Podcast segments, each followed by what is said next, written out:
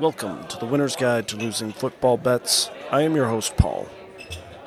Earlier this week was the trade deadline, and a few teams improved, some restocked, and one committed to nothing. So let's start with the Bears, who gave up a second round draft pick for Montez Sweat. It was clear Washington wasn't going to be able to afford both Sweat and Chase Young. And while the Bears did sign Sweat to a contract extension, it feels like a weird move for a player that isn't going to help this team make the playoffs this year or next. This roster is a long way from being competitive, and history has shown teams that try to rebuild in one year through free agency usually don't last. The Bears have fired a second coach, and it just seems like a mess in the Windy City. Montez Sweat doesn't clean any of that up. Justin Fields and head coach Matt Eberflus might be gone upon the conclusion of this season, and who knows what players the incoming coach will want. And now they'll be out of a valuable second round pick. Seattle, on the other hand, improved their defense dramatically with the trade for Leonard Williams. The Seahawks have vaulted into first place of the NFC West and are looking to capitalize on this opportunity, and the best place to do so is anchoring that defensive line. This team will only go as far as Geno Smith can take them, but by upgrading the positions elsewhere, you won't need him to make Mahomes like plays to win games. Leonard Williams immediately makes this a tough defense to run against while opening up pass rush lanes for Jordyn Brooks and Boye Mafe.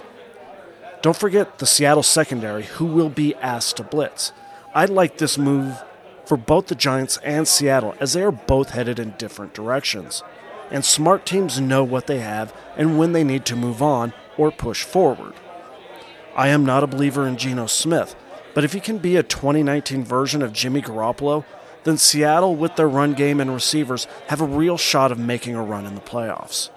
Minnesota made a few moves, trading away highly touted guard Ezra Cleveland to the Jaguars, and acquiring Josh Dobbs from the Cardinals to replace Kirk Cousins, just another quarterback casualty when 66 different quarterbacks started a game last year.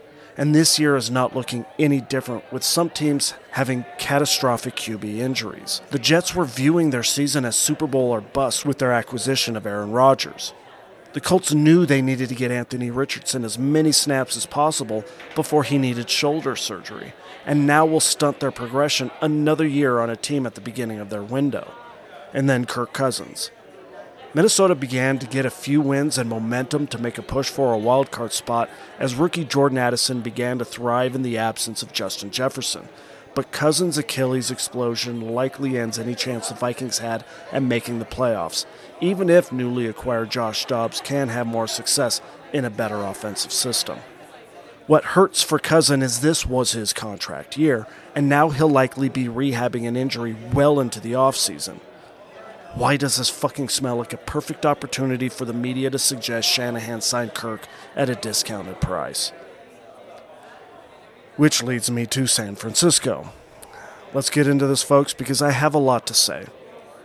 First off, the sky is not falling. Purdy is fine, Shanahan is fine, the defense is still technically the same players from last year, plus a few additions. This team is always slow to start and there was a reason to believe this team would be different as they came roaring out of the gate. But even despite their three game losing streak, it still isn't as bad as the four game losing streak in 2021 when they started the season 3 and 5.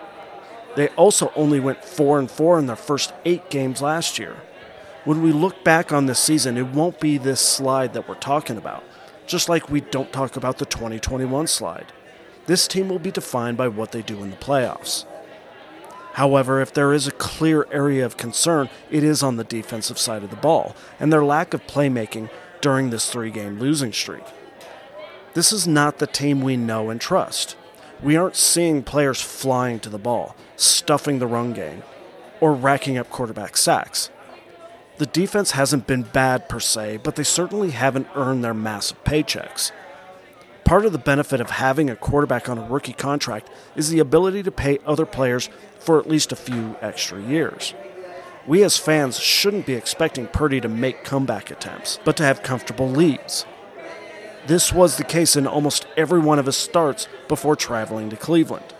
Injuries and a leaky defense has forced Purdy to do more, and largely he's still been good. At the end of the day, teams are still trying to beat each other. The Browns, the Vikings, Bengals, they're not just going to roll over and let San Francisco win. Have they been able to scheme up some defensive looks to confuse Purdy? Yes. And now San Francisco has two weeks to sit down with Brock and go over what he has been seeing and coach him up. Shit will be fine with Purdy. Steve Wilks, on the other hand, is likely on a short leash. Linebacker coach Johnny Holland is likely setting up his play calling charts should Steve Wilks be let go. It initially looked like a nice hire, but Wilks just doesn't seem to have the trust or buy in of his players. Adding Chase Young for at least this season is a nice pickup, but if they don't get everyone on the same page, it's likely not going to be the payoff everyone was hoping. On to the picks this week. It is turning into a really interesting week as only two games were split on. All other matchups either had us all selecting the same team or lone wolfing it. Going down the card Kansas City, one and a half point favorite over the Dolphins in Germany. We have all selected Miami. Atlanta Falcons, four and a half point favorite over the Vikings. Adam has selected Minnesota. Paul, Dan, and Aaron are going with the Falcons. Baltimore, five and a half point favorite over the Seahawks. Dan is alone selecting Seattle. The rest of us have gone with Baltimore. Cleveland, eight and a half point favorite over Arizona. Aaron has gone with the Browns. Paul, Dan, and Adam are picking Arizona. Green Bay, three and a half point favorite over the LA Rams. We have all selected the Rams. Green Bay is a dumpster fire. Houston, two and a half point favorite over Tampa Bay. We have all selected the Texans. New England, three and a half point favorite over the Commanders. We have all selected the Commanders. New Orleans, seven and a half point favorite over the Bears. Finally, we have a split. Paul and Aaron have selected the Saints, with Dan and Adam selecting Chicago. Indianapolis, two and a half point favorites at Carolina. We have all gone with the Colts. Las Vegas, two and a half point favorite against the New York Giants. Adam has selected the Giants. Paul, Dan, and Aaron are going with the coachless Raiders. Philadelphia, three and a half point favorite against Cowboys. Aaron has selected Dallas, with the rest of us choosing the Eagles. And Monday night, the Chargers from San Diego, three and a half point favorites at the New York Jets. Paul and Dan are teaming up with the Jets, while Adam and Aaron begrudgingly have selected the Chargers. Thank you for tuning in to this episode of the Winner's Guide to Losing Football Bets. Until next time, stay safe.